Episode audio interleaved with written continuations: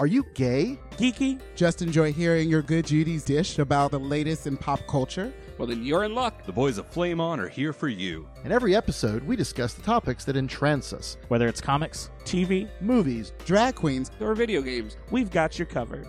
So, if you're ready for your gay and geeky slice of pop culture life, then sit back and get ready to flame on.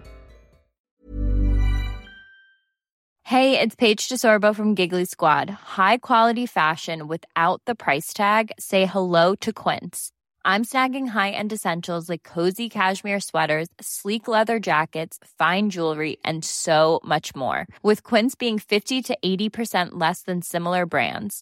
And they partner with factories that prioritize safe, ethical, and responsible manufacturing. I love that. Luxury quality within reach. Go to quince.com slash style to get free shipping and 365 day returns on your next order. Quince.com slash style.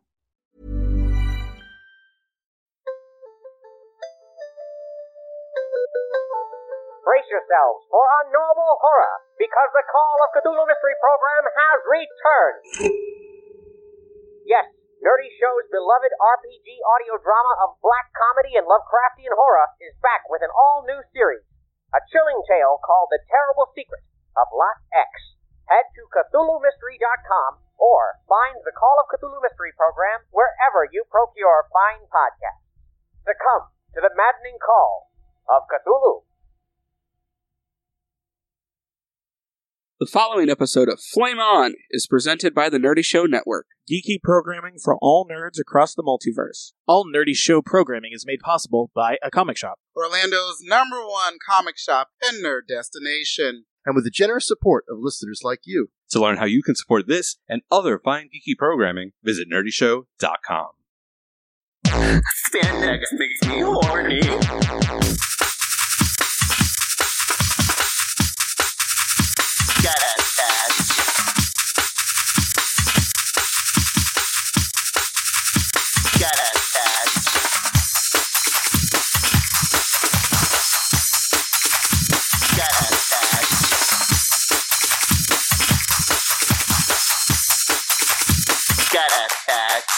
Drag is the new spandex.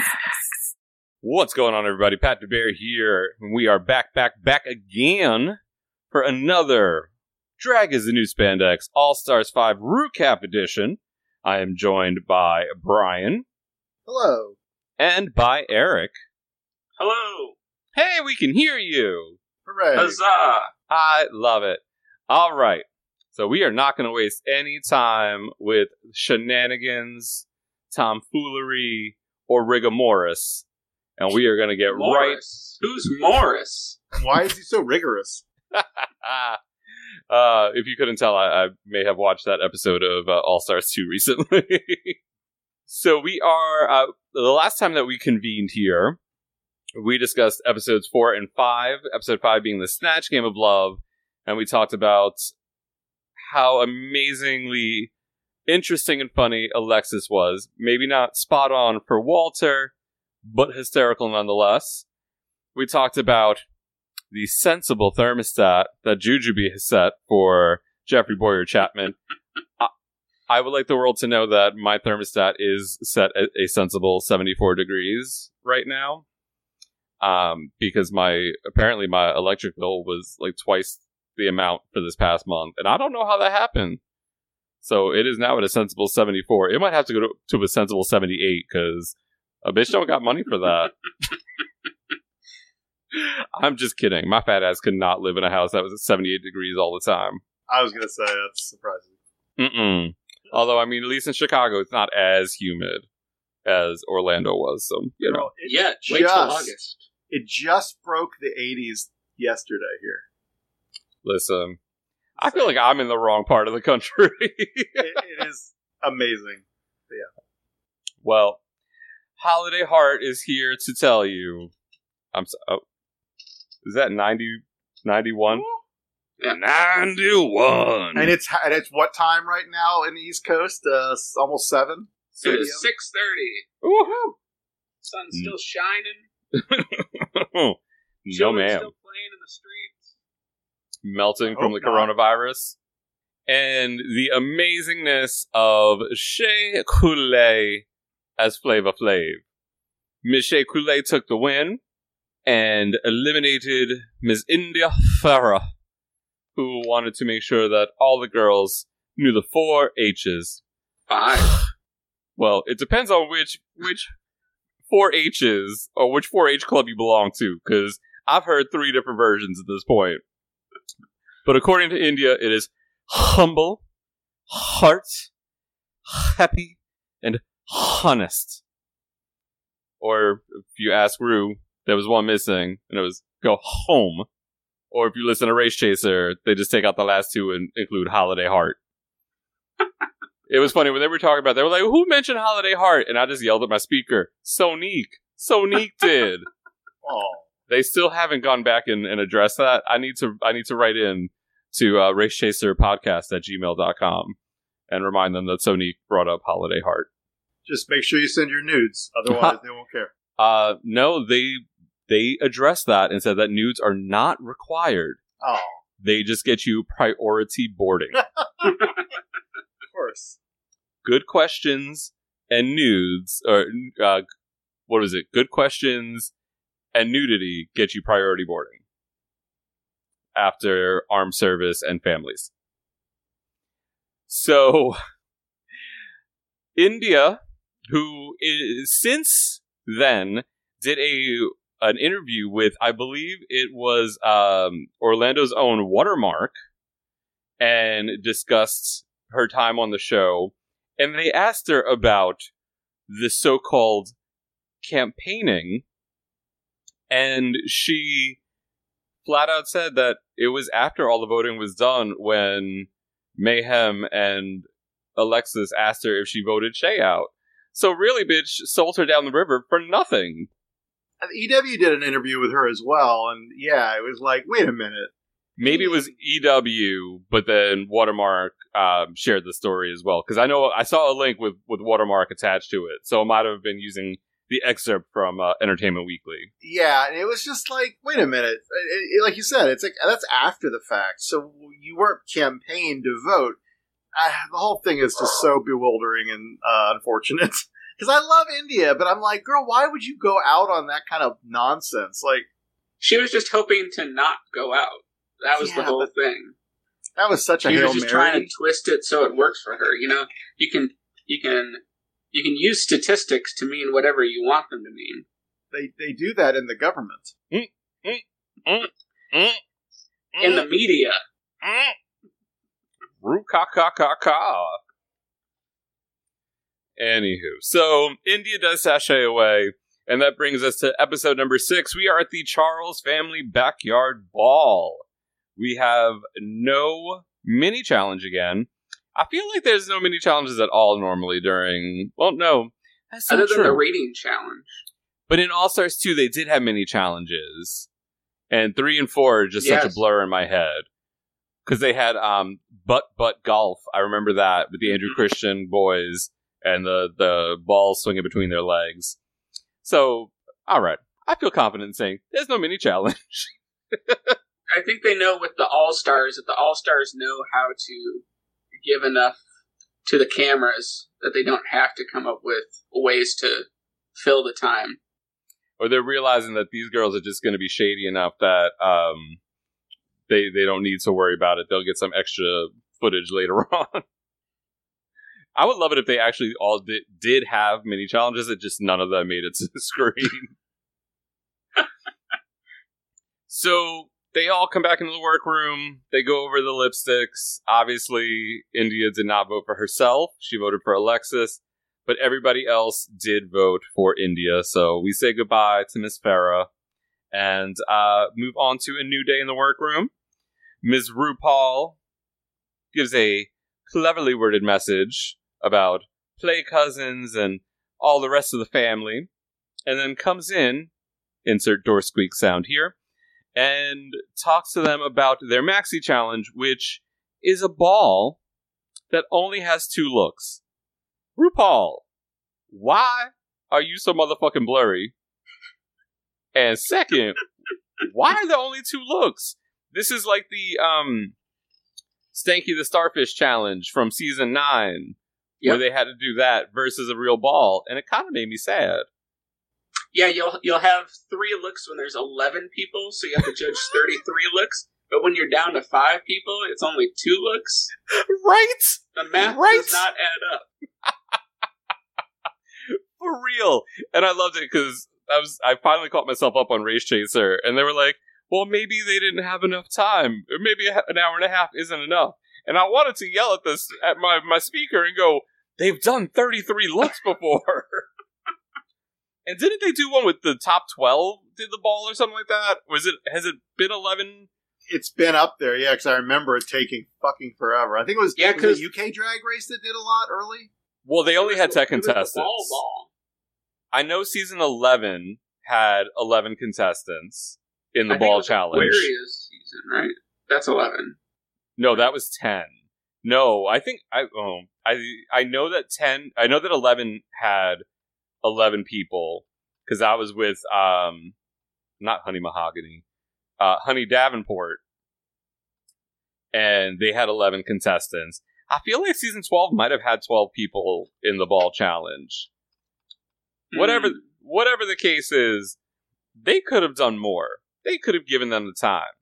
But they did have to create a look from scratch out of backyard barbecue unconventional items.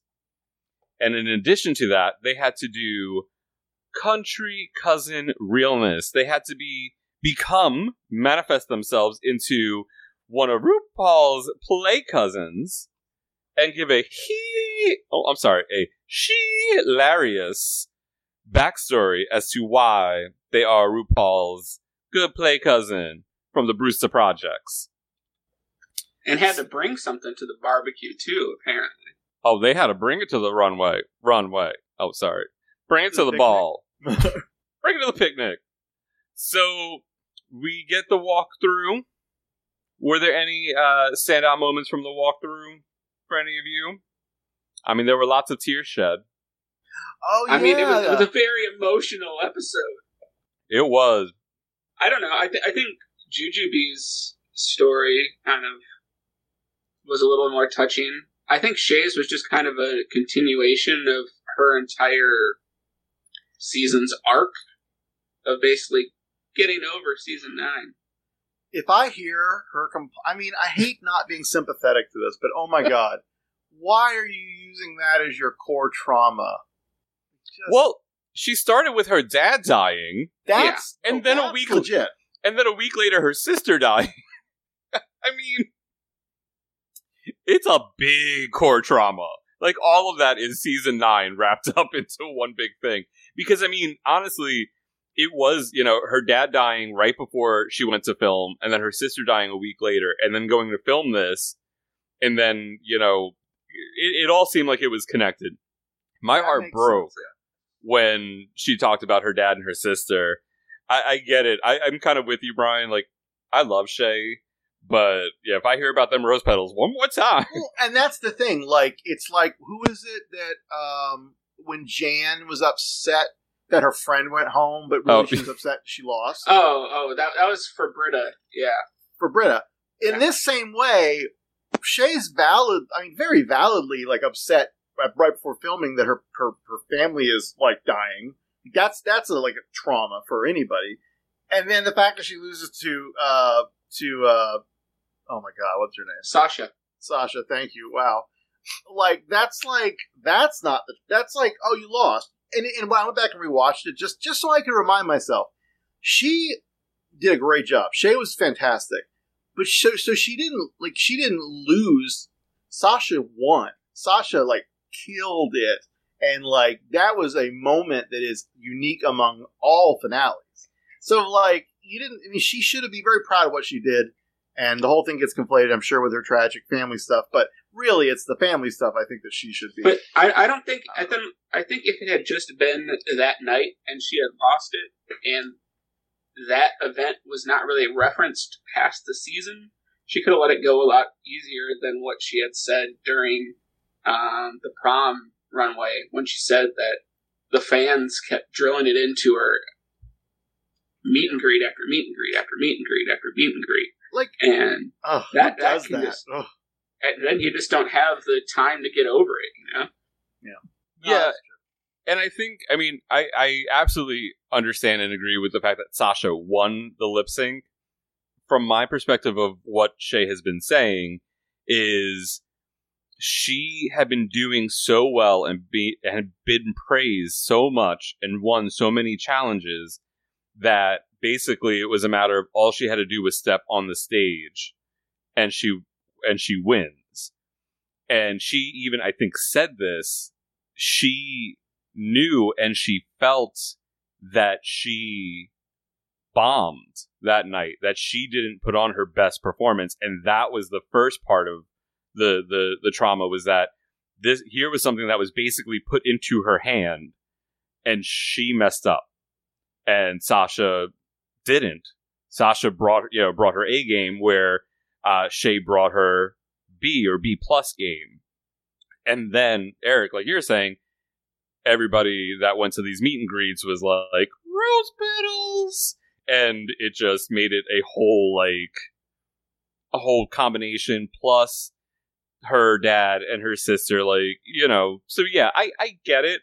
But at the same time yeah it's it's one of those things where you're just like okay i don't like i get it but it's that one point that they keep showing us in the footage it's kind of like when they wanted to send jiggly caliente home and kept on editing in uh very San Tropez like 13 times into the episode even though she only said it one time But it was very San Fe. it's funny after they talked about that on Race Chaser, I, I I watched that episode and I listened and I was like, wow, that really is the exact same quote. The one time she said it on camera in the walkthrough, and they just put edited that sound clip into other parts of the show, and I was like, that's crazy. Too funny. So they uh those were really the two big like standout moments I think overall in the the walkthrough.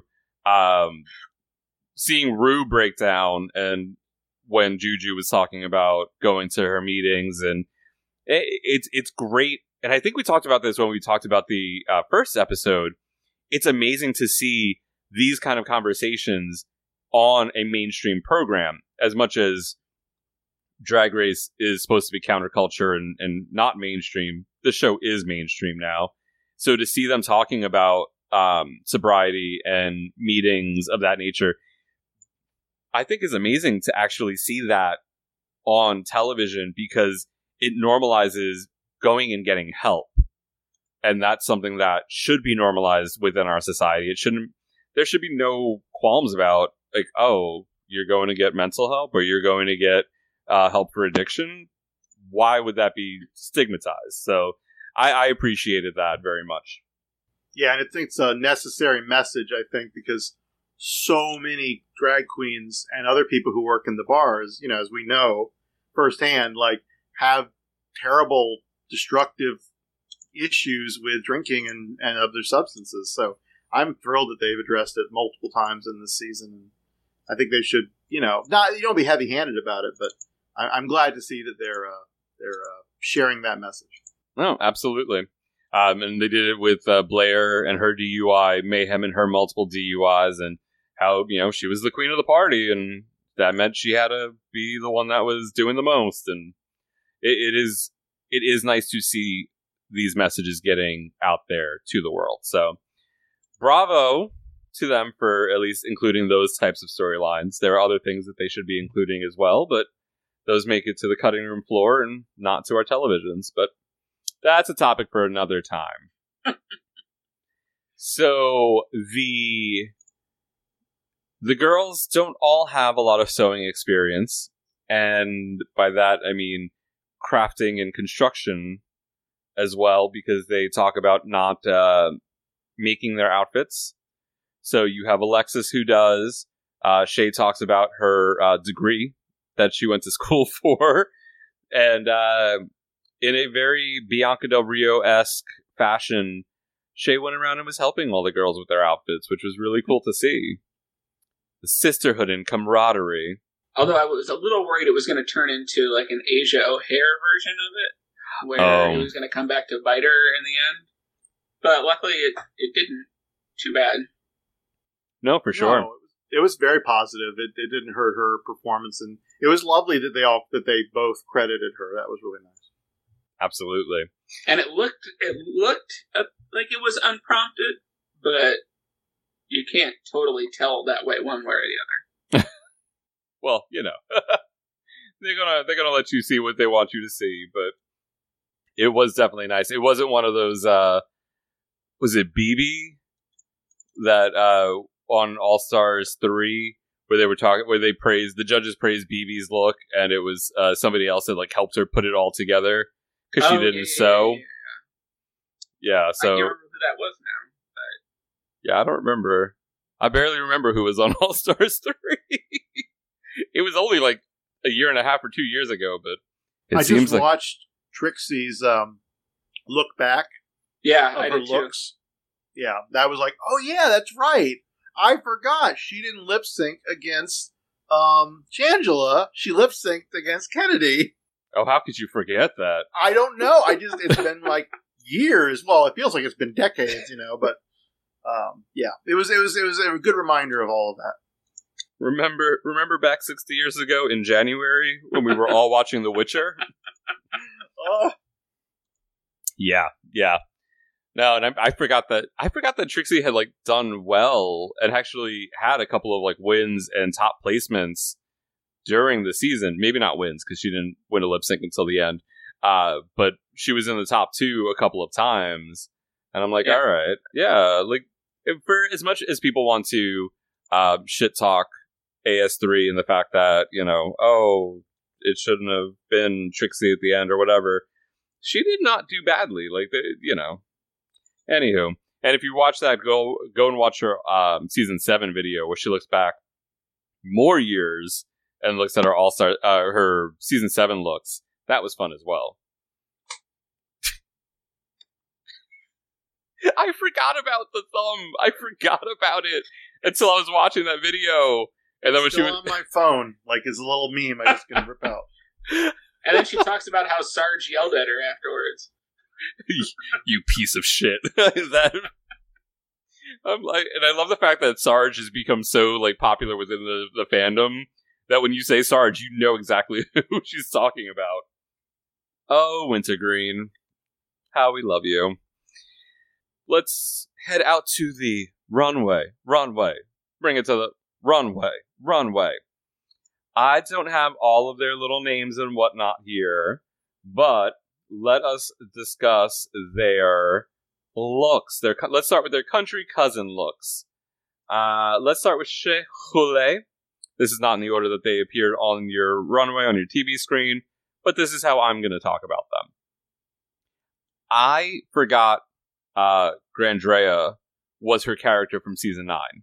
I did too until it was the um, judge's critique. I think after they had gone back to the workroom and they were talking it through, and I was like, "Oh yeah, I totally forgot about that challenge that they did way back then."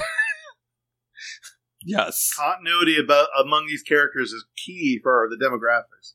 seriously, which makes me worried about this trivia event that we're going to be doing here in a little bit. so, um, I thought the I thought her country cousin look was cute. Um, apparently she had a uh, a, a Tweety bird on the back of this shirt, and they weren't going to let her wear it because of uh, trademark. So she did the entire runway facing forward and walked backward, uh, walked backwards off the stage, keeping her her face front to the camera. So that just that w- took it that next little step for me, and I loved it. I thought she was, and I'm gonna say it. She like that is her that she is a queen of color where this whole scenario is suited to her perfectly and she utilized every asset and everything that she had to make it funny and just fun.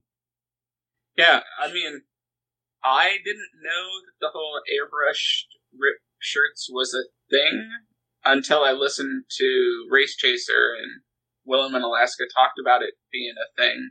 It's a northeastern type of thing because it wasn't as big, but in certain areas and certain communities uh, where I where I'm from in New York, it was the same thing. Very much the airbrush T-shirt fad of the uh, the mid '90s. Yeah, I also liked that um, because I don't think that when she brought the shirt here, it had the ruffle of the gingham on it. If you look at her pants in her next outfit, it's that same material. So I think she added that to that shirt. Let me tell you about that what material. She was going to be making for the second runway, which I think is really smart on her and to have that continuity between the two looks. she has she has so much of that material. When I saw her in Chicago, which I think it was in August, I don't know if that's but it was after they filmed. She had another outfit using that same gingham. So, girl likes her blue gingham.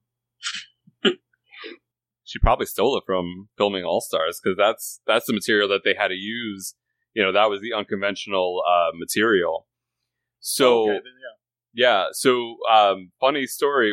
Uh, when I was listening or catching up, I think on Race Chaser, we were talking about her uh, her entrance look and that material. And remember how we were we were saying, oh, well, maybe she brought extra or whatever, and that was what they put up on the wall in the um, the room challenge. Yeah.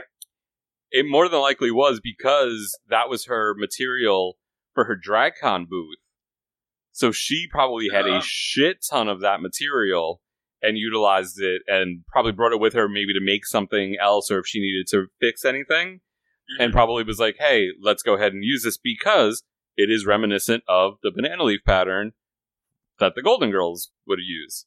And I just have to say that um, I, I when I have a couple extra dollars, I'm totally going to Shea Coulee's website and web store and buying the new Shea Coulee shirt that is the big ass lips with the little drip coming out in that same pattern, and a portion of the proceeds go to Black Lives Matter um, uh, organizations.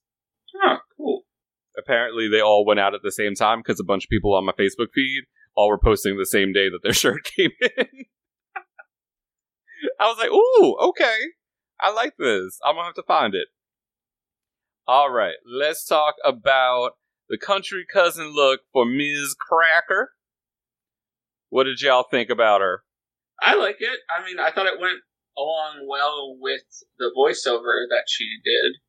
Um, it does look a little um, Stevie Nicks. Well, I was going to say more Misty Day from the Coven so, season. But so like yeah, so Stevie Nicks, like, like old Stevie, Stevie Nicks. Nicks. Uh, or as uh, as they said on Race Chaser, um, when Gaga was the witch in the woods. yeah, so all connected to that that witchy um, American Horror Story look. It's I not. wish she had had a necklace though. She could have had some sort of like turquoise something. I think she was supposed to be like that poor trailer trash play cousin. So having anything like that would have made it too expensive looking. So I think that I, I, I, can understand why there's no jewelry. She could put a, like a dream catcher on her uh, her ample chest area here. I mean, that would have been interesting, or at least had it like in her hair or something. I don't know. Yeah. I, I, liked it. I liked her performance more than anything on this. So the look was yeah. fine, but the whole thing worked really well. Yeah, I loved her her voiceover. I didn't. I wasn't in love with this look. There's nothing wrong with it. It just wasn't something that was like that jumped out at me and was like, "Oh my god, this is amazing." Mm-hmm.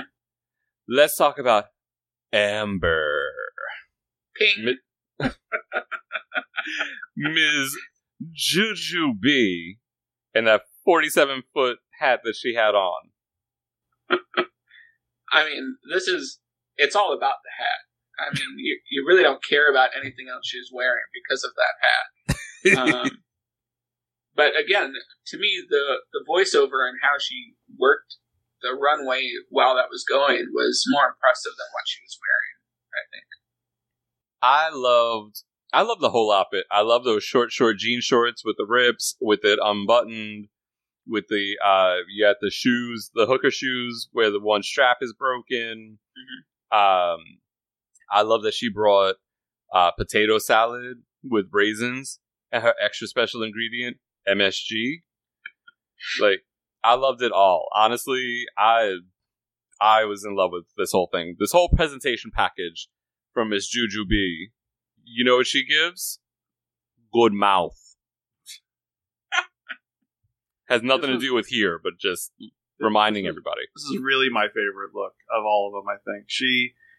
I, I mean, I just overall like. I mean, I like Crackers. She's doing well. That's fine. Shea is a constant professional, but like I feel like Juju's just really dialed in in most of looks and performances, on average more than anyone else. But I, I don't know. I'm this this this uh, absolutely, and in her uh, eleganza look we'll talk about were both really solid. Absolutely. All right, let's talk about Ms. Darlene Conner. Oh, no, sorry, just Darlene. Blair St. Clair and her country cousin. Look, what'd y'all think? I mean, this was a little triggering for me as somebody from the Midwest. I mean, not from Indiana sp- specifically, but from rural Illinois. Like, I identify with this look. Um, so I think the look sold kind of white trash cousin to the barbecue for me. Um, I just don't think her writing is as strong, and the way she portrayed herself on the runway, I don't think was as strong as the first three people we've talked about. Yeah. I would have to agree with you. Brian, any thoughts? Uh, I think she looks trashy, and I think it is perfect. But her performance, obviously, not as strong as the rest. But also, it's a little weird because, like, if you look from the thighs up, that is very looks very poor to me. But if you look at those thigh high boots, yeah, thigh high boots are in and of themselves kind of trashy and hookery, but those are not cheap thigh high boots. Those look like expensive thigh high boots. So it kind of throws off the whole cheap look to have something expensive on her feet like that. Yeah. No, I agree with you. Her lower half and her eleganza look looks cheaper than the bottom half of her in her country cousin look. I'm trying to mm-hmm. imagine if you swap bottoms, what that would look like there. Oh, that would still be bad. Yeah, it's not working, but it's amusing. They need to have that. They need to put the queens up and let you swap like parts. oh my Make, god. The the drag queen Frankenstein. like uh in Super Mario Brothers three in the, the the roulette game as the, the Yeah. pieces of the top, middle, and bottom go spinning by. yes, I love it. Somebody get on that uh developing that app because I will totally download it. And uh last but not least, uh Carmencita, Ms. Alexis Mateo, and her country cousin look. I've heard both Race Chaser and um, the uh, toot or boot, whatever that is. Uh, uh, fashion photo Fashion review. yeah. Uh, say, if you're going to do a reveal, what's underneath the reveal is supposed to look better than what's on top of the reveal. And her second wig did not look good at all and did not go with that dress, I didn't think. No, but it went with her character more because I will tell you, a Spanish country cousin coming to the barbecue would have hair like that. They would not have the pink hair. They would have that short, curly hair. The dress should have changed into something else. But I I wasn't mad about the second wig. Yes, for the drag competition wise, I could understand it, but I understood why she used that wig for that quote unquote reveal of like on the weekends I'm a salsa dancer or whatever. Like that definitely gives me more Puerto Rican woman than the first one, the the pheromone wig that she was wearing. But I do agree, the pheromone wig was a better wig. Um, I just and and I read or was it Race Chaser was talking about like fall, uh, falling back on stereotypes, or maybe it was somebody on my Facebook feed that was talking about it, and it is very much going back to that the the Hispanic stereotypes. I am also a little bit of the mindset of if that's your heritage and your background and you're doing comedy, yeah, it's a crutch. But if anybody's going to be allowed to use it, Alexis is allowed to use it because that's pulling from her own, you know, or or even you know we talk about like those microaggressions with something Wong and reclaiming some of those bits and pieces of it or whatnot. Like it, it, it wasn't. It definitely was not the best for me, but But I mean, if you look at all the other contestants for their first runway, they were all leaning back on stereotypes for their cultures. I very mean, good point. Blair and Ms. Cracker were very white trash. Mm-hmm. Yeah, and and Juju had the uh the Asian with the MSG and all of that. Yeah, Yeah. I'm. It, it's it's the easy way to go, and when you only have a short period of time to come up with these lines and these stories and whatnot, that is the quickest and easiest way to craft a, a, a funny narrative. Is Mhm. doing it that way. That was almost the prompt for this first runway. You, you look at what they're celebrating. That's what they were supposed to do.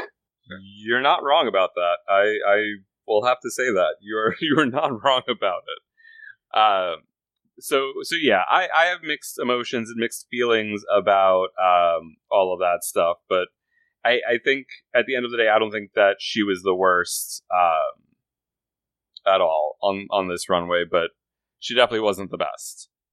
So let us go back to the runway. Category is backyard eleganza. This is their crafted garments at All Stars using unconventional materials that you would find in a backyard picnic or the like.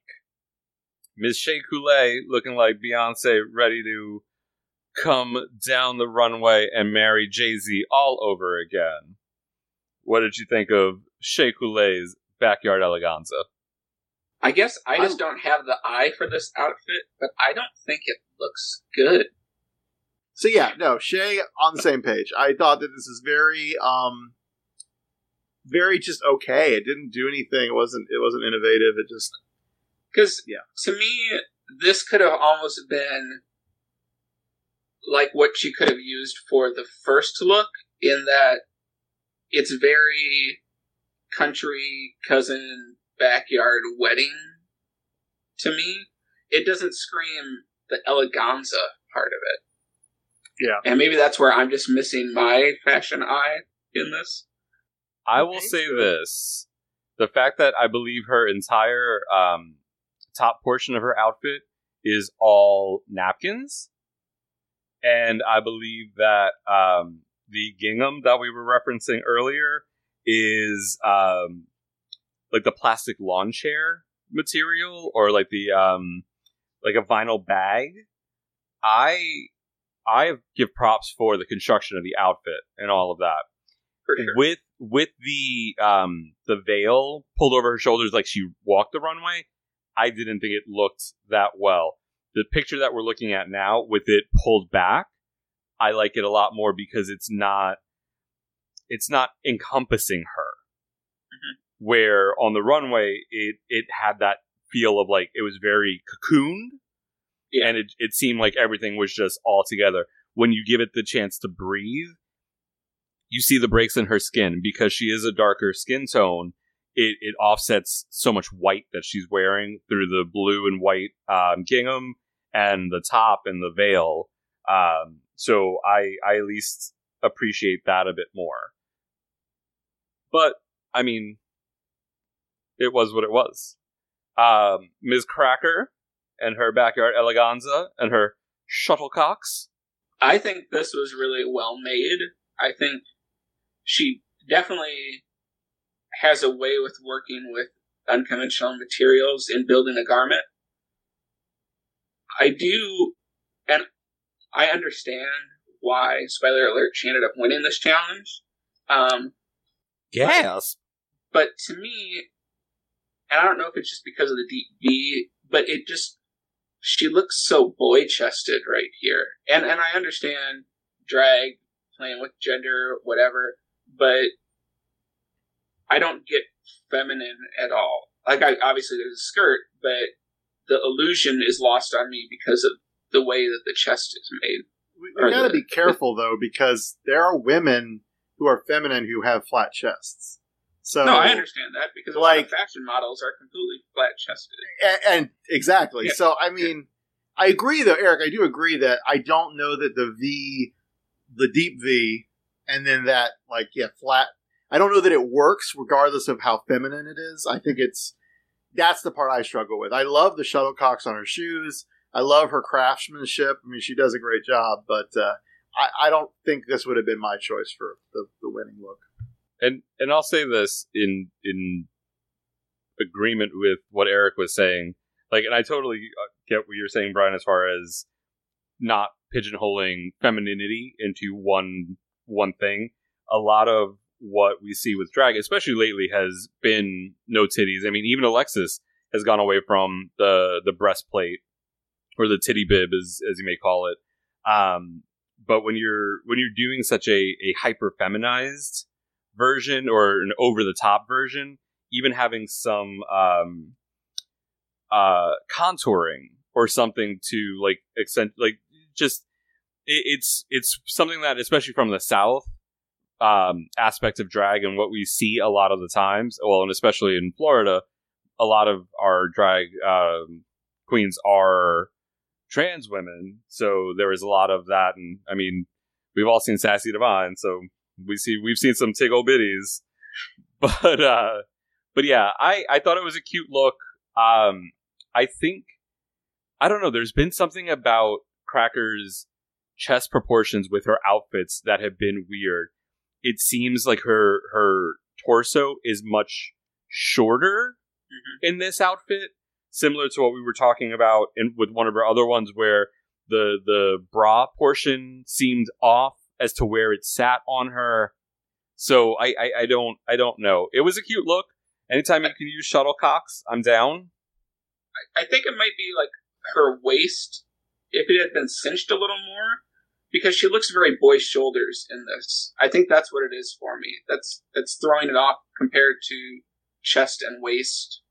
Yeah, and I mean it's tough because if you're if you're not wearing a corset, or you're not able to put something on that's going to cinch you in.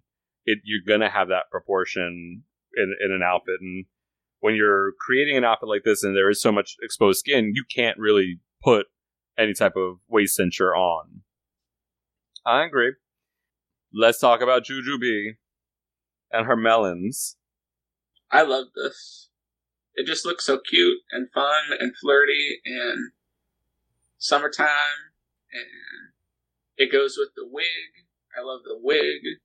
Um, I love that she made herself a little bag because a lady's got to have a handbag. Got to walk into the barbecue purse first. You know? um, I mean, obviously the construction wasn't. I mean, the only place you can show a defect really is the seam because that's all there is to the garment is that one seam because it's just a tube of fabric. But um, she looks good in it and walked well in it. I thought. Yeah, I agree. I think this is my favorite look. And even though there is an imperfection in the craftsmanship, given that she's very, very vocal about not being good at this challenge and, and, and the struggle she had, like, I think it's the best realized. I think it's the, like, I mean, Crackers is good, and we have other issues with her look, but, like, Juju just looks the theme through and through, you know? I think my biggest issue with most of these outfits is when you include the word eleganza, mm-hmm. I expect it to be of a certain caliber. And when you're constructing it on premises with unconventional materials, and actually, I won't even say that because we, we've seen some looks that I would consider eleganza from unconventional materials, Brooklyn Hytes. Um, but it none of these looks really felt like, oh my god, this is like high fashion. And as much as I love this look, and don't get me wrong, I love this look, it feels, in a sense, not as high fashion. Because, I get that. It looks more ready to wear than fashion. but it's still fantastic, and she fucking rocked it. So, it, and and honestly, when everybody kind of hits that same note for me, then I don't fault the queen for it, and I kind of in my mind judge it all on that same level. You know, if if one queen was like, um, go back to season three when they were doing the um cake couture, the face face face of cakes challenge, and it was supposed to be the cake uh the cake couture outfit, and Stacy Layne Matthews had that like red velvet, basically like jumpsuit off the shoulder. Yeah. That like, and she was the only one that didn't really make like a, a high concept look.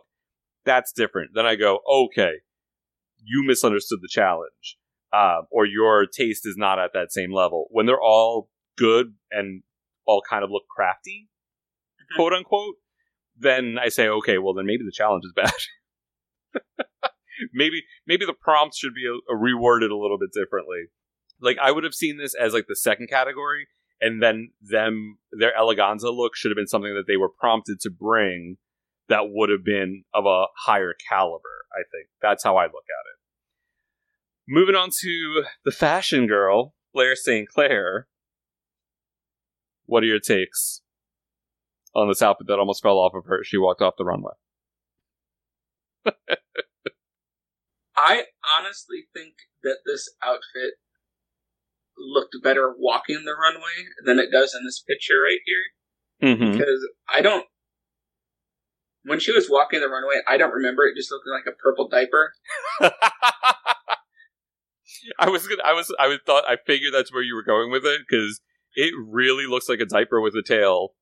Yeah, and like I don't. Obviously, it's a still photograph, but it just looks like there's no motion to the kind of half skirt thing that she has that she made. But and to me, this she fell into, and I got to go back to Project Runway now. Uh, but whenever they do an unconventional materials challenge, they always say, "Don't just take the object that is fabric, quote unquote, and make something out of it, because then you haven't really transformed anything." Like, Like, Brooklyn I mean- Hytes. She at least had the orange slices I mean, But- true. But yeah, um, I think that was one of the reasons that Brooklyn was safe that week.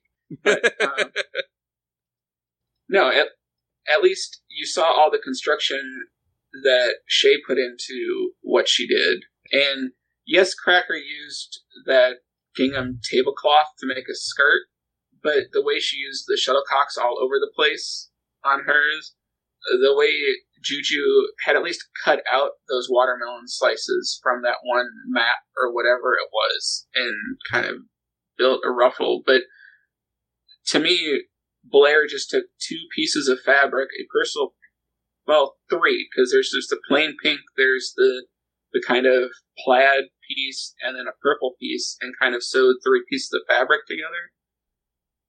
And then this was the result. I just don't think it's a very successful look overall. I agree. And the fact that it wasn't holding up to walking the runway to me was a a big um, strike against the look because if you're going to put it together and you're going to walk the runway, it needs to be able to walk the runway. That's mm-hmm. just that's I think my biggest thing. Any hot takes, Brian? Nope. Okay. got it. All right, so moving on to the final backyard eleganza look. Let's talk about Alexis Mateo. I love this look. What did y'all think? I think the As- way she fa- she used um, what was the the white and red checkerboard thing? Was that napkins? Those were solo cups, weren't they? Well, there's a lot of solo cups in there, but then there's also like it's either napkins or pieces of a tablecloth that's also sewed Yeah. in around the cups um, to look a little more fabricy. But um, then with the white trimming, the way she used that, that's all really good. I think she just got tripped up by her idea of the pool. Like, I think the pool is a neat thing to use, but its proportions are way off compared to the rest of the dress. And I don't know if it's just because of where she stopped the gown to then flare out, but it's just like this huge hoop, and then she's very small in the middle. I That- like I mean, it. like she looks it- beautiful, like Yeah, from her, her knees up. it, it works up up until that point and i'm looking at it like could you take the pool out and still go with pretty much everything else you have to obviously bring in a lot of the fabric but i think there's a version of this that actually would be really amazing and breathtaking and she would have nailed it. She would have won. But yeah as much as i love the pool gimmick and I, the proportions they don't bother me as much and the, the picture we're looking at it's not that bad but walking i remember it was just really hard. Like like it literally almost trips her up in in many ways um but yeah it's such a shame it's such a shame because she really had a great idea and 75% of the dress is, is, is beautiful it's really well executed I don't know what y'all are talking about. I love this dress. I mean, you know, I, I get what I get what you all are saying. I get what the critiques were. I don't I see I don't find it as off putting where it is and and where it cuts her off around the knee. Like I just I don't know. I love the outfit. I love the hair. I love the fact that um she decided that if she was going to go to RuPaul's backyard barbecue, she was going to wear the most. And when it comes down to an eleganza look, this to me is the closest thing to like an eleganza look. And I mean, I, I get that this in no way, shape, or form saves her mediocre performance in the first part of it, but I, I just I I don't know. I I enjoyed it. I personally give this a toot, not a shoot, think- but a toot. i, I think mean- i would give it a toot overall but like i i do agree with eric that there's problems I mean, I don't boot. I don't boot this look at all, and I. Um, this is probably my second favorite that walked the runway of the eleganza looks. I I do think that Cracker edged her out for me, but I think that this is my second favorite of the looks. I think she was very successful in it. I just that bottom the the pool. I think what she just was so happy to use the pool, and I think I think it threw off her kind of critical eye looking at it. I think because if she had started, if she had just raised up where that cut was going to be to. Like instead of down by her knees, if it was closer up to her hips, where it started to flare out to the pool, it would have changed what the gown was. I understand that it, she would have had to rework the bottom of it, but I think it could have been more successful and the proportions would have been a little better.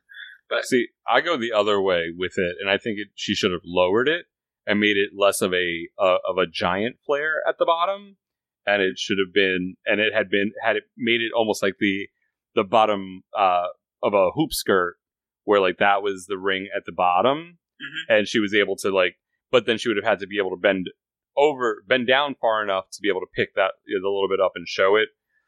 It, it. It's it's a tough call, but I I get everybody's critiques, and I'm I'm you know really just trying to be funny to to you know be that that condescending voice in the room, but you know I I I, I get it. I still love the look overall.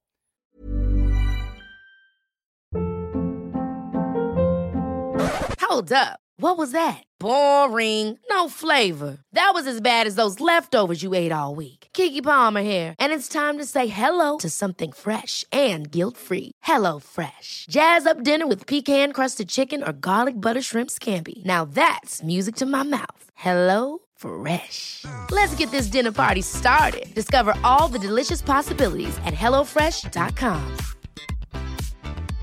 This is Paige, the co-host of Giggly Squad, and I want to tell you about a company that I've been loving, Olive and June. Olive and June gives you everything that you need for a salon quality manicure in one box. And if you break it down, it really comes out to $2 a manicure, which is absolutely insane. It's also so easy to get salon worthy nails at home with Olive and June. The difference between how your nails used to look when you did them yourself and now with the Mani system is a complete game changer. The best thing about Olive and June, too, is it's a quick dry. Dries in about one minute, lasts for five days, and full coverage in up to one to two coats. Visit oliveandjune.com slash perfectmanny20 for 20% off your first system. That's oliveandjune.com slash perfectmanny20 for 20% off your first system.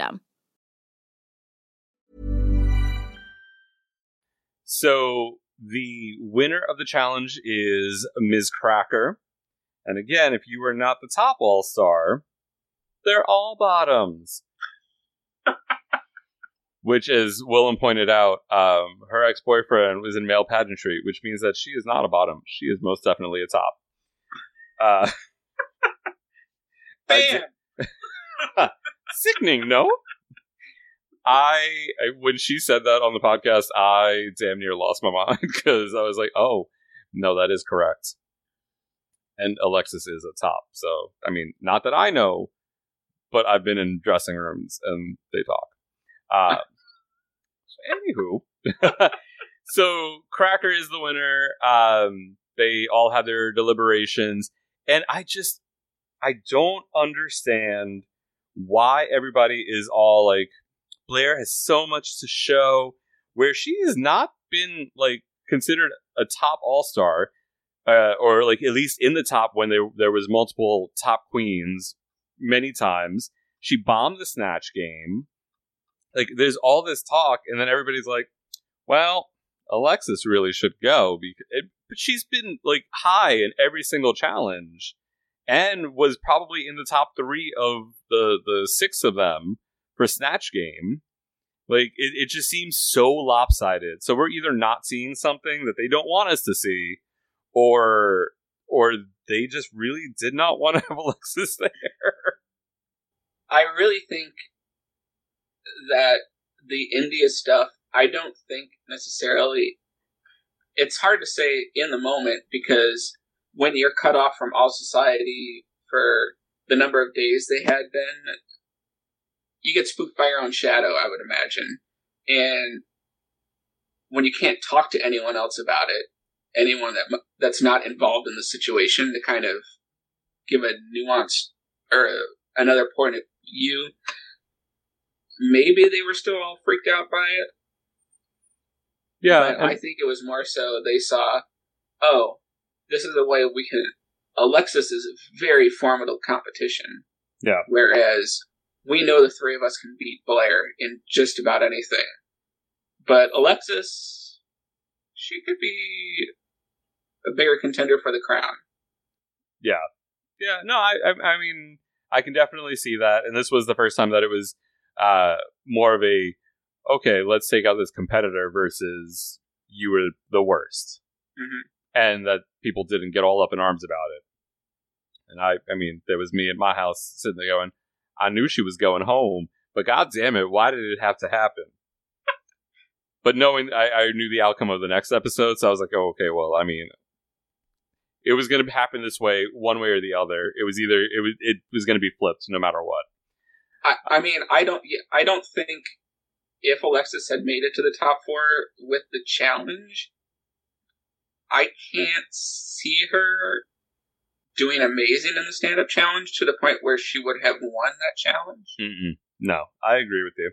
That's why I say it was it was it would have been flipped regardless had Alexis made it through because she did well on on season three in the comedy challenge, mm-hmm. but they also faulted her for going to the well and the the oh honey oh honey oh or you know like having that crutch. I remember that being one of Michelle's critiques of her um, during that challenge.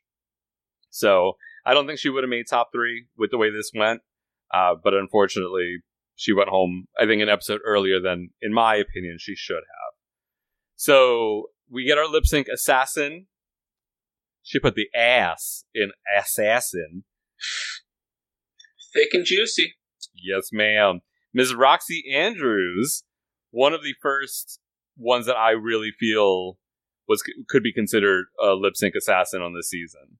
Mm-hmm. Like she is that that tier of just performer, in my opinion. um, not just for the, like in general, but in the show's history and all of that. Like I think this was definitely worth it. Um, and they do one last time by Ariana Grande, and through Roxxxy's multiple outfit reveals, she wipes the floor with Miss Cracker. No Skippo for you this time, Miss Cracker. Are we at all surprised that I mean, because Cracker is not formidable as a lip syncer, and she'd be probably she'd probably admit it. But yeah, Roxxxy with the gimmick, which you know, the thick and juicy, and and the moves and the whole the whole thing. And she she there was no there was no situation, no performance that would happen that she wouldn't win that. You know. No, I, I 100% agree with you. And my favorite was when Willam was like, if I had seen Roxxxy come out, I'd have just sat on the stage and pulled out the dollars. like this is the okay. So I like the idea of lip sync assassin, right? I think it's a cool gimmick. It's kind of you know whatever. It, it allows you to bring back more queens, which is you know good for a lot of people. But I feel like the way they deploy these and the way they, I and I know that they, they put them out. They they have to put out the call ahead of time. I think so. It's not like you could say, all right, well, who do we want to match with who? Yeah. But at the same time, there's a certain element where you're like, oh, that's never gonna. No, there's no way. Now I say that now with this episode. The next episode, it's 100 percent the opposite. So remind the, the viewer, the, The, listener. the, the next episode, a, gr- a travesty happened. well, yeah, somebody didn't. Somebody who showed up didn't show up.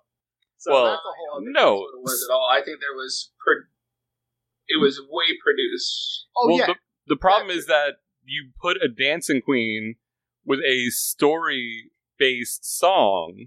on the very last episode where the contestant has to win because there's no way they're going to roll over that money to add to whoever wins the whole crown. I mean, true. The last episode before the crowning, the contestant has to win no matter what to win that money. I mean, they could have pulled uh, the one with Morgan and made them both win. it's true. But no, I we'll, we'll come back to that here in a little bit. but I think Absolutely. this one definitely one sided. Roxxxy was the winner no matter what. Absolutely. Yeah. It was, I don't know, Roxxxy just looked like she was having such a good time up there. Well, I mean, she literally got on the stage, and when uh, when Rue was talking to her, she's like, uh, "I'm here to make it clear," and I like. I think at this point it was just such an amazing like experience for her to not have all of that baggage Yeah. from her first two seasons. Um, I will say this though, it did give one of what I ended up turning into a bit of a meme because when I got it off of Facebook, it was um, it was only a photo with uh, some text above it, so I screenshot it and, and cropped it together to make it meme like. Um, but very much like uh, was it Kennedy and Milk, where it was like Oh, with great yeah. power Milk. the uh, with Roxxxy Andrews to say with great power Jinkx. that was my favorite thing that came out of this episode.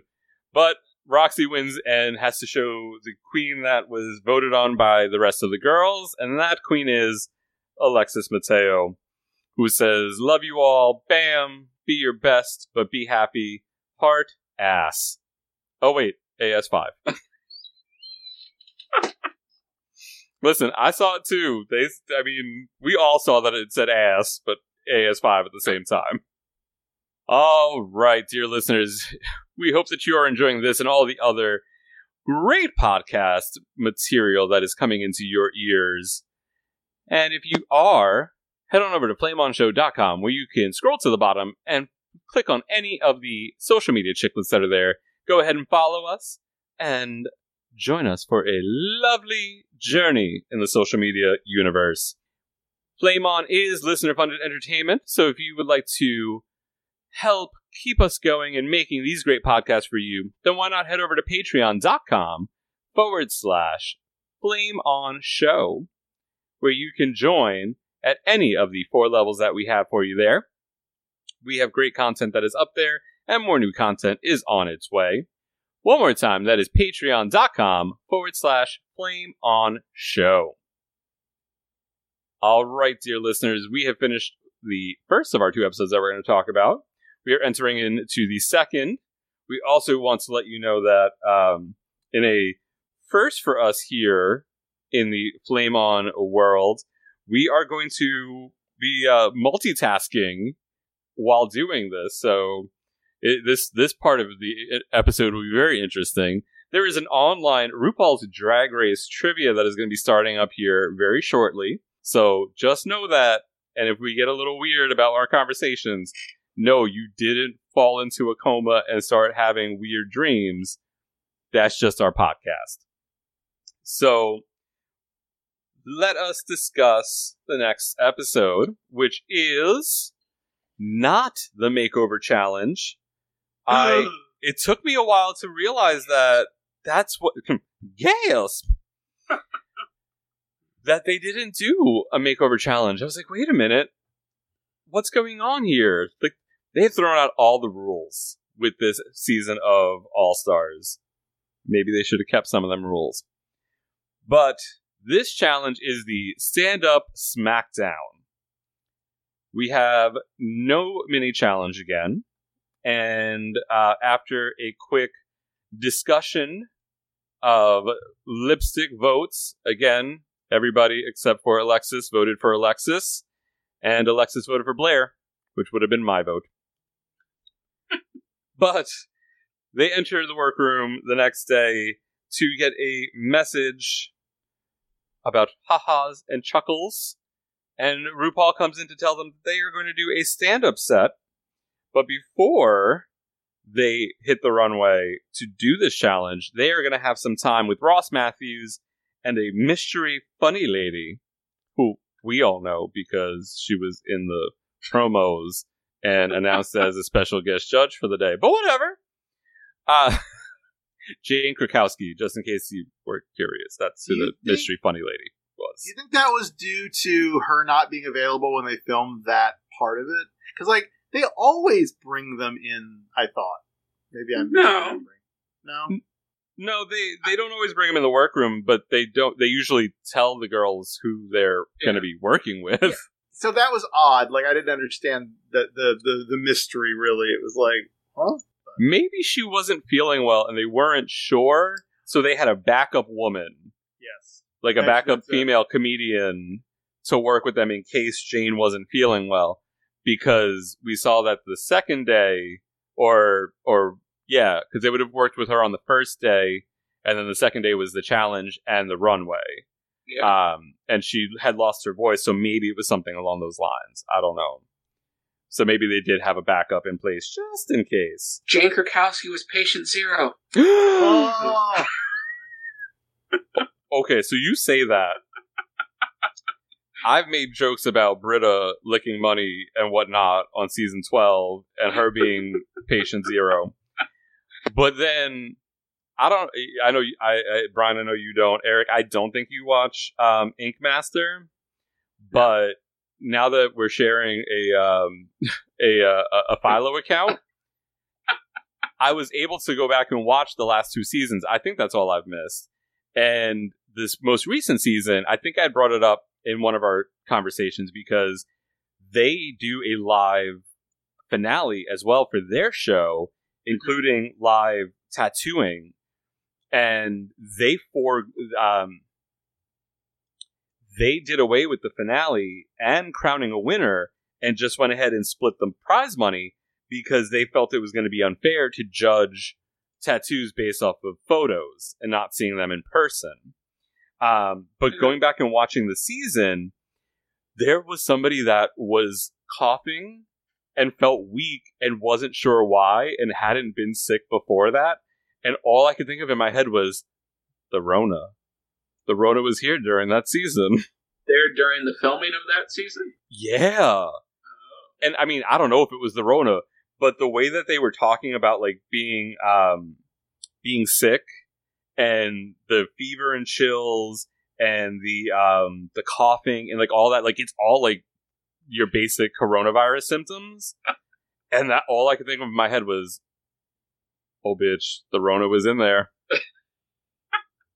I- Nothing would surprise me in this. It, it- it would not surprise me at all if this actually predates like you know that far. Well, I mean, come on, it is COVID nineteen, so Wait, isn't that the nineteenth version of this? Or yeah, it not not Coronas one through eighteen. Well, I will tell you this: it took me a long time to realize what COVID meant. Yeah, it's a weird acronym. It is because it's like two letters, four letters from one word, and then one letter from another word, and I'm just like, I don't under, but I, now I get it. For those of you out there who may not have gotten it, um, it's coronavirus discovered in 19. That's COVID 19 dot com. Ding. Sorry. so, as the winner of the previous Maxi Challenge, Cracker has the task and privilege of setting up the order for the show. Would you want to set up the order of the show, Eric? Or is that just asking for trouble? I feel like it's asking for trouble. I feel like the way Cracker did it, though, it was probably the best way to handle the situation.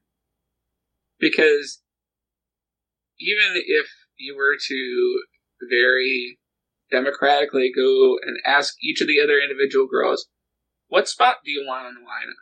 What spot do you want on the lineup?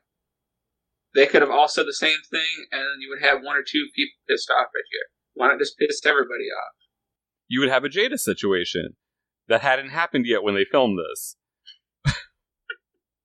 Where when Jada was like, you know, whatever she said she would want to go in the middle or whatnot, and then uh, was it Jackie or whoever put her at the beginning or you know whatever the, the oh no she put her at the end. I'm sorry that Yeah, was what it was. show. Yeah. So I mean, yeah, it's never it's never a fun look when you've got to be the one to put the the show together, unless you just say, listen, I'm I'm gonna do it this way, and or put them in alphabetical order, or do whatever.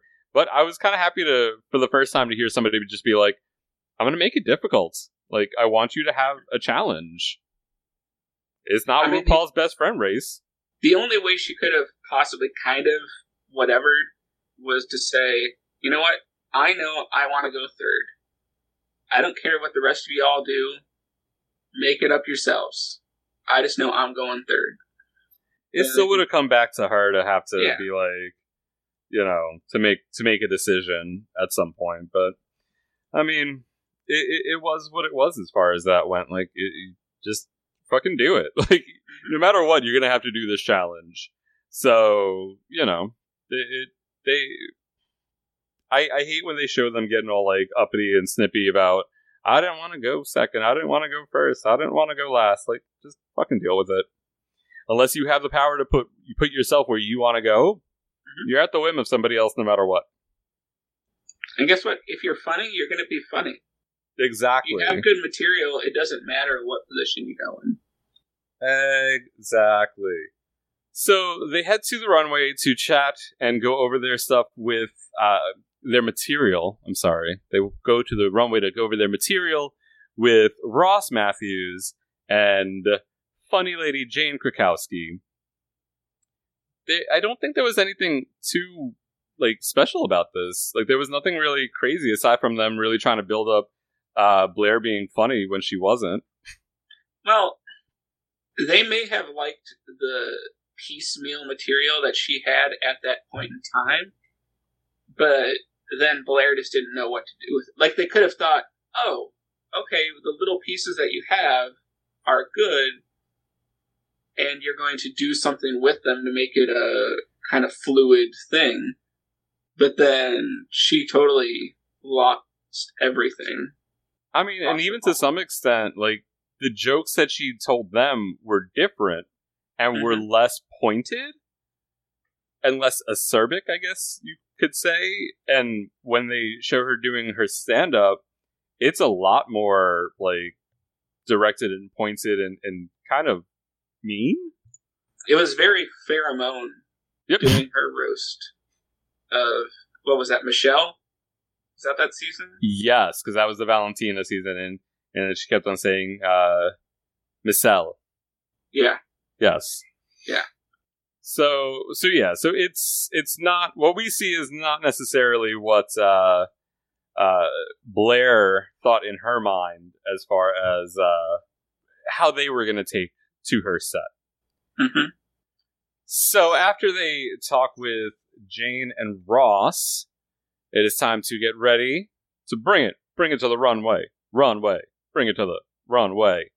And they are going to do their stand up comedy show. Ms. Jujubee comes out and is first. How did you enjoy Ms. Jujubee's comedy show? I think if they showed us the entire five minutes or however long they performed, I think I would have liked it a lot more. And I think she probably got a lot more laughs than what they kind of played it off to be. Um, they kind of played it to where it was very kind of middle of the road. and I mean, I, I think it was tough she because she better than that. wasn't off book. Yeah. I mean, that's a big thing to be carrying your notepad with you. Um, Yeah, absolutely. Well, and we'll see later that it can be even worse. But I've even watched some professional comics specials where they have their maybe notepad of notes or they've consulted their phone at a couple instances during their like hour long set. But to have it for five minutes and be kind of constantly checking it, that's Well, and I mean, yeah, like uh case in point, the Rolodex of Hate tour when with Bianca, like she legit had a Rolodex there with the cards of like the the points, the bullet points. Where I think the I think the queens in this instance like had their jokes fully written out. Where instead of just being bullet points of like, okay, let me make sure I hit this topic or let me like keep myself going this way. Um, I I thought it was okay. Brian, what did you think of Jujubee's comedy? I agree with Eric. It's probably a lot stronger than it looked because of the edit, but at the same time, you know, having a notebook at all is a problem, as we saw with Blair, as we'll talk about. Like, so she should have memorized it or done something else that was creative, like Bianca. Uh, but either way, I mean, she's just naturally funny. Juju's strength is her wit and her delivery, and I think in this challenge, she was successful more than not. I agree. Let's move on to Ms. Cracker. What did y'all think of her stand up set? are we are we skipping Blair? I'm gonna go back to her. Uh, I was like, that's not the order they went. Um, I know, I couldn't remember the order. I just remember Jujubee going first, and then I was like, oh, well, we'll just do this. I thought Miss Cracker was great. Um, I think they tried to play it up in the rehearsal too a little too much. That that her stuff wasn't working at all. Um, it is completely believable to me that Miss Cracker is a mess in her head until she steps on the stage to perform and actually do the material. It was it was even the same way when I watched the pit stop with um, Bob and Monet. They were saying the same thing that if you want to mess Miss Cracker up, go into the uh, um, oh, go backstage right, right before the show and just say, "You sure about doing that number?" and she, she just comes back, "What? What do you mean?" "Oh, nothing." And just leave, and then just just let her boil in her head, and is. I can completely believe that Miss Cracker second guesses herself the entire time until she is on stage performing. Um, so I really wasn't too worried about her being funny, and she was really good. I thought.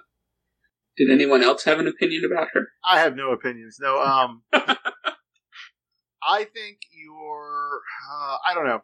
Like she was strong. She obviously was really strong, but uh, I, I don't trust. This is the problem I have with reality TV that's done this way. I don't trust what I'm seeing, and I know that the intent is to make it look heightened for what it was. So I can take that then to mean it was a really good performance that they edited to make look really good or even better or whatever.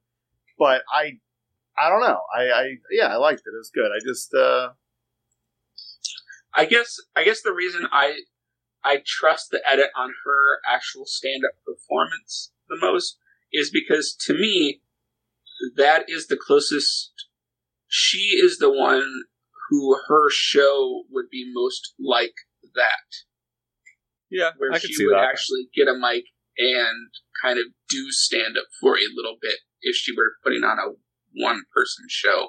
Absolutely. Versus, I'm I'm not saying Shea wouldn't tell some jokes, but I could see Cracker doing like a full like five minute set in Yeah. between big numbers, you know, versus kind of the rest of the other three. For sure. So let's go to Blair St. Clair.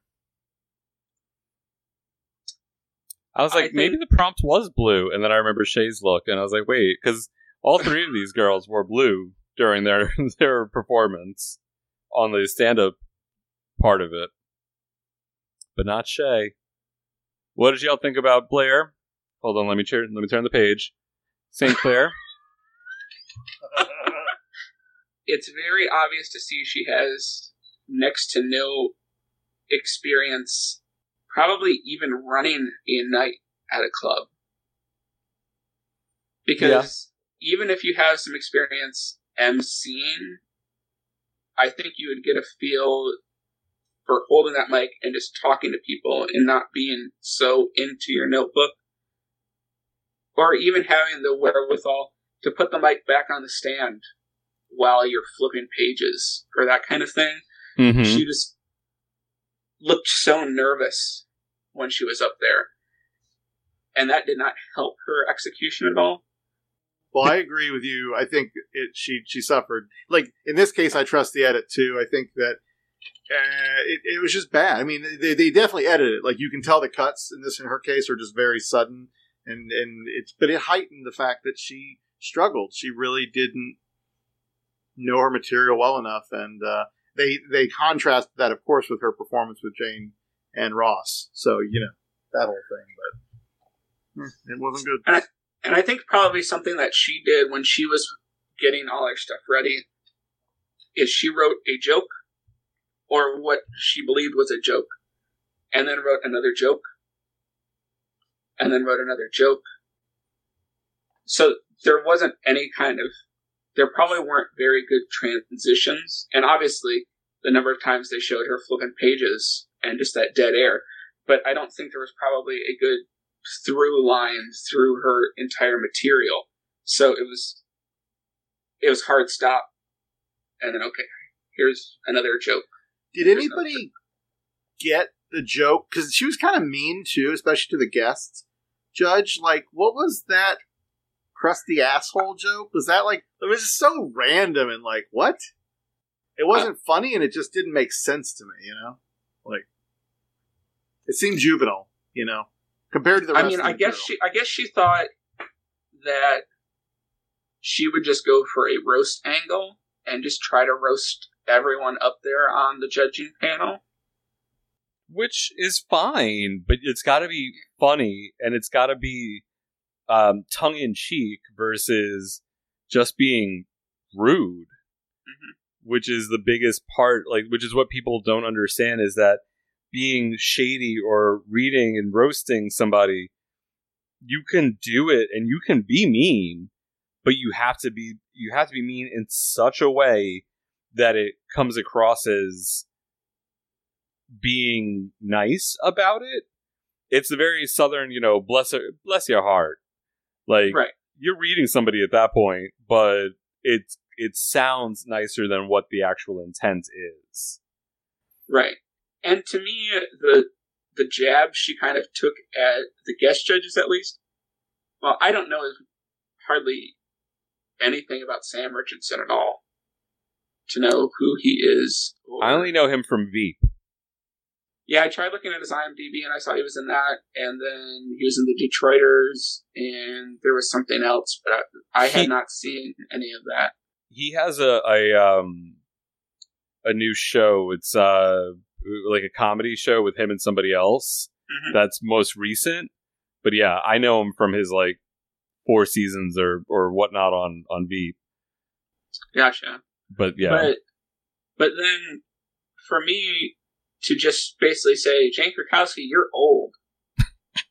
like all of her characters, especially her big ones that she's played lately, have all been such ditzes and kind of their character trait was kind of dumb driven egotistical people why not kind of play into the dumb blonde angle on her where that could have been something that everyone would have been like oh ha, ha, you know recognizes her for versus just saying oh you're old Yeah. I mean, you can do an old joke, but you got to do it well. You know, RuPaul's so old that her original drag name was Harriet Tubman. You know, like Yeah. when Bob did that one, that's that's fantastic. Yeah, overall, it was just it, it wasn't it wasn't good. And my biggest thing is I don't understand if you are writing your jokes down in a notebook and the punchline is on another page, why would you do that? Especially if you're going to bring that notebook on stage with you. like I Put it all on the same page. That way you don't have to change it during the whole thing. I think she could have actually played it as an act. Like I, I don't think she was trying to in any way, but I think there could have been an act that you could have played. I just don't. No matter what, I don't think that that's a good. Like a, even if it was an act, I don't think it's a good act. But at least it would have been something, you know. Like I'm, I'm not saying it would have gone over well. I'm just saying there could have been a point of view to it. Yeah, I, I, I don't know. I just think that overall it was it was not a good time. So let's talk about Shea Coulee and her comedy challenge spectacular. What did y'all think of Shea and her comedy? Gorgeous dresses. Uh, beautiful gowns, I kid, I kid, I kid, I kid. beautiful gowns. No, I thought she did well. I can both understand and be like, really? To the fact that Ross was kind of pushing her to talk about and joke about the whole Sasha thing. But if Shea had brought, if Shea hadn't over the course of the season probably brought it up multiple times to the judges that it was still a triggering event for her, he probably wouldn't have pushed her to try and work through that trauma like that because that is what a lot of comedians do. They work through their trauma in their life through making it comedy material for them. Yeah, uh, So I understand when he was talking about it's a way for her to heal and get past it. So I don't think he was wrong to do it, but kind of you guys were saying with the last episode, if Sure brings it up one more time, you know. but I think her jokes about it went over well. Um, I think this was another kind of. It was probably more good than bad, but the way they cut it, it was kind of a measured response from everybody. She didn't do amazing, but she didn't do bad. I liked her stuff. I I thought it was enjoyable. I actually liked it a bit more than I think maybe Crackers. Um, I was kind of surprised that it wasn't. It was kind of so lopsided as far as the the way that the the critiquing went. Um, Brian, did you have anything in particular to say about Miss Shea Coulee? She was good. I really was surprised again because of the edit and the way they did it, but also because, I mean, whether it was a performance or not, she really amped up the low expectations by being so overtly nervous. Um, but she killed it. She was great. I I agree. So let's talk about the runway. We're gonna bring it to the runway, and let's talk about their freak out looks. Let's start with Blair St. Clair. Do y'all have any opinions on this? Because So if you got the prompt for Freak Out, if if all that was on the paper was runway theme Freak Out, how would you interpret that? Because kind of, I don't know. I I'm thinking that more like Club Kitty type thing, which multiple people in this did go with, yes, versus trying to be like Halloween scary, that kind of freak. I would have dressed like Nile Rodgers from Chic, and just bobbed my own head to "Freak Out" by Chic. That's how I would have done the runway.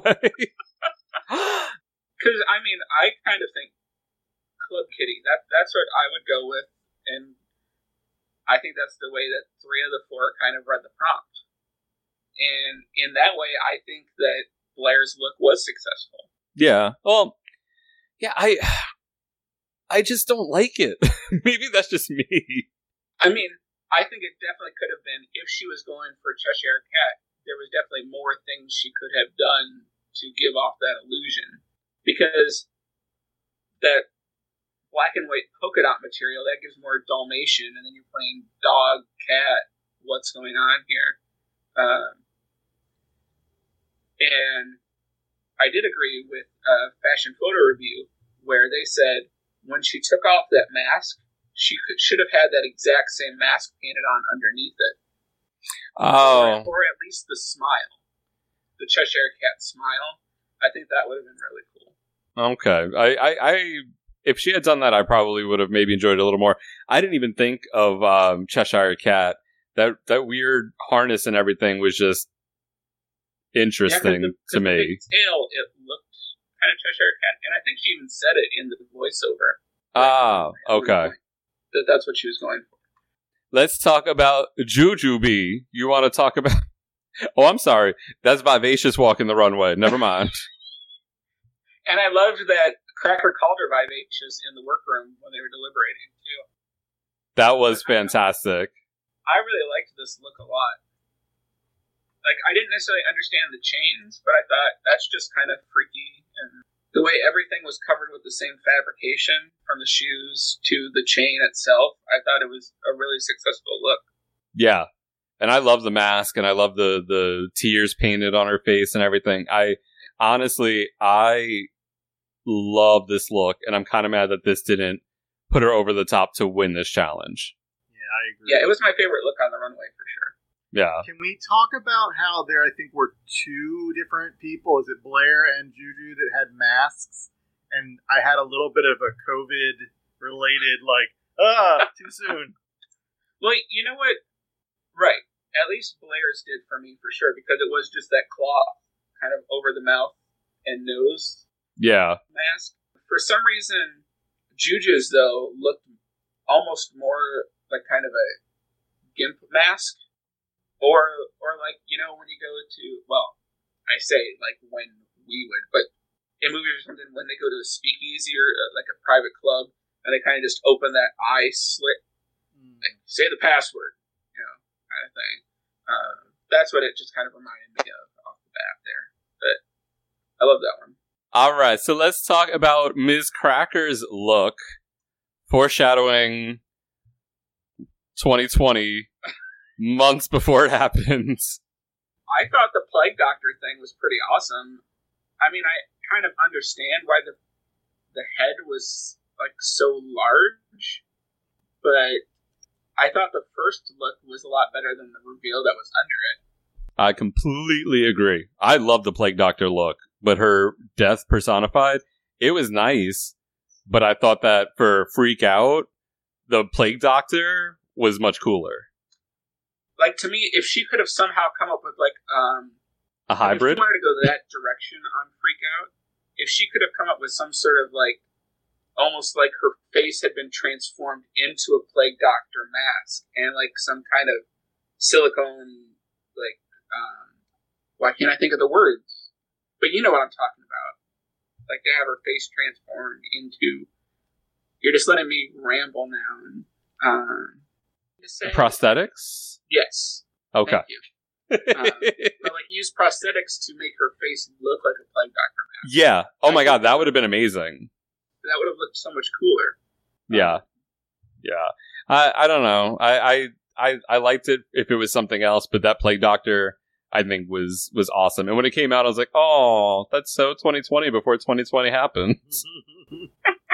I love both outfits, so I think y'all are crazy. Uh, the Plague Doctor then reveals Death Incarnate. I mean, it's maybe not freak out in the way that everyone else interpreted it, but that's such a weird, like, I mean, they hopefully give them a little more than just a two word or a sentence to go on for the theme that they're bringing, but It probably said something along the lines of because I think they just get like um the freakiest like uh, like the freakiest thing or like some sort of it's usually a vague description um because a lot of times even what their prompt is in general isn't what Ru says on the runway uh because I think one of them was like silver and gold but then it was like when Ru said it on the runway it was all that sparkles So it, it sometimes gets a little weird. I I don't know. I I think I'm with Eric on if she had found found a way to morph the two of them.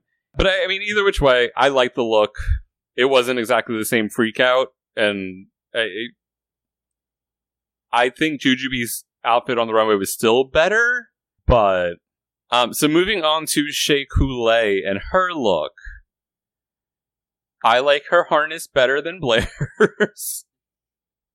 but I, I don't know. I didn't love this runway, so I can understand the runway in this case knocking her down as far as her comedy goes. Because to me, I think was it who who sang "Freak Out"? Was it Sylvester or did you say it earlier? Chic. Because to me, it I got the impression that she was almost like trying to look like somebody from that era, you know, like for for the song "Freak Out." That interpretation. Uh, I was getting some kind of anime looking, sort of inspired thing with the um, the uh, the the bandage on the nose, and there was something else that was like anime. Anyway, I, I just assumed it was kind of this whole hodgepodge of these sort of futuristic manga or Japanese style, you know, club kid. That's what I was getting. I, I definitely don't see this being something that would have put her over the top to win the challenge, so I can understand that. I still think Jujubee overall should have been the winner. Runway, I think her comedy wasn't so much below Cracker that it couldn't have toppled the the scales. Mm-hmm. And I would have liked to see Jujubee get another win under her belt before the final episode. But yeah. you know. Yeah. But speaking of that, we are told that Cracker is the winner. They go back into the workroom and they deliberate in the oddest fashion ever, where it's just very like there isn't a lot of actual like conversation between the girls. There's a lot more remorse conversation about them voting for who they were going to vote for. Because at that point, I guess they all kind of figured Blair just needed to go. and th- this is the one thing I will say about this. I, I can understand why they do it but it always kind of makes me a little mad when these queens are in the untucked portion or, or whatnot in these deliberations and they say, I really want to be here. What other queen doesn't? Especially when you're the top four. Like, literally, they all should be saying that. And honestly, they should be saying that when they get the call to do All Stars, that they all want to win it. I mean, I get that they get beaten down, and some of the points that have been made by other people are that they see the writing on the wall and that's kind of why that you know they they make these decisions to eliminate themselves because they pretty much know that they're going home anyway. And I get that, whatever. But I mean, if you're choosing to come back and do All Stars, then you want to win. So when it's Blair sitting there going, "I really want to win. I really want to be here," no shit, Sherlock. Like that shouldn't even be a thing as somebody who's become such a fan of Survivor, that the fact that none of these queens try to play the game like Survivor mm-hmm. at all is almost a little disappointing. And I don't know if that's just because a all of them like each other so much and generally enjoy each other and didn't want to fight that way. But I thought at some point in the season with these kind of everybody gets a vote rules, there would have been a contingent of people who did try to campaign or vote in a block, like in a more strategically than just to do kind of report card or who can do the best. At some point in time, there would have been like at least one vote of the season where like a couple people teamed up on somebody else. And I don't know if that's just because maybe they're so afraid of coming off like a bitch because the the RuPaul fans, yeah, and the online community can turn on people like that for seemingly such small things that they're afraid of pissing off the fan base. I don't know. Yeah, no, I agree with you. I, I would like to see it played a little bit more along those lines of the survivor lines, but you know, we get what we get when they put them in a situation like this, and we see the backlash that comes when a fan favorite gets eliminated. Mm-hmm. But they return to the runway after casting their lipstick votes, and the final lip sync assassin of the season is Kennedy Davenport, the dancing diva of Texas. And they lip sync to Fancy by Reba McEntire, the least dancey song alive. A fabulous song, but really, It can be performed well in a lip sync. it can be, but one, you need to kind of see the whole thing, and it needs to be acted and emoted. Where Kennedy, kind of like All Stars 3, where she is twirling around Trixie, who's emoting a song, and she is like doing pirouettes and like these crazy like dances. It, it, it didn't work for that song, and it didn't work for this song. And honestly, I don't think Cracker did a great job either. It would have been it would have been funnier had um, RuPaul just said, "All right, well, listen, somebody pick a lipstick, but nobody's getting no money." but Cracker does come out the winner, like you said, Eric. It is the final lip sync before the finale, and it would have been really odd if they didn't announce the winner to be the contestant who would get the money. And Blair St. Clair is sent packing and is now eliminated. So, I know people were sharing this, um, and it may have been Kennedy herself that then it got shared other places.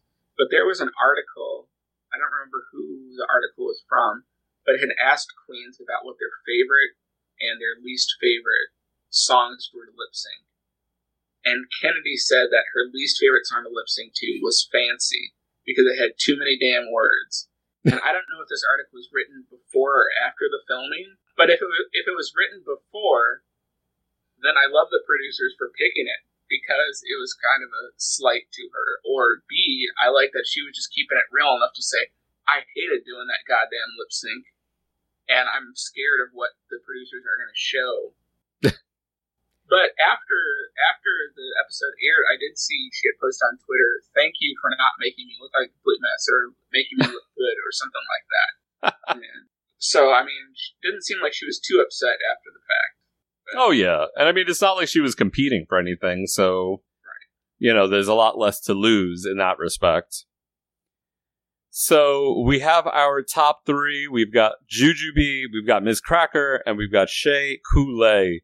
The final episode will be entitled "Clap Back," where the three finalists will write, record, and perform a verse on Ru's new single, "Clap Back." I love how they went from like 412 verses and choruses and whatnot in the beginning of the season to only having three with the top three. But we will see who is inducted into the Drag Race Hall of Fame. Eric, who do you want to see inducted into the Drag Race Hall of Fame? Based on these final three and the way the season's gone, my heart is for Juju. It's it's weird because I think all three have shown that they are are valid of winning the crown.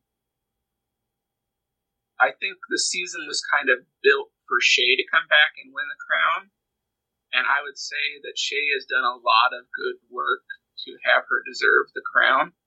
But Miz Cracker has the most wins on the season, right? Or is she tied with Shea?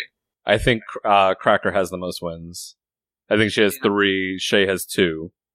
But Juju's just given the best TV of the whole season. Granted, Yeah. the producers, I mean, the judges aren't looking at the confessionals or anything like that when picking a winner, but to me, Juju's the winner of the season. Yeah, I, I, I get you. Brian, who do you want to win? I think I would go with. Oh, see, it's really tough because I want Juju to win so bad. Um, I would be okay with. Honestly, I would be okay with all three of them. They're all solid performers. Shea is the like obvious choice in this case. Um, maybe they do a tie like they did last uh, All Stars. Probably not, but maybe. Um, God, it's just so tough. These are the top three I would have wanted from the beginning.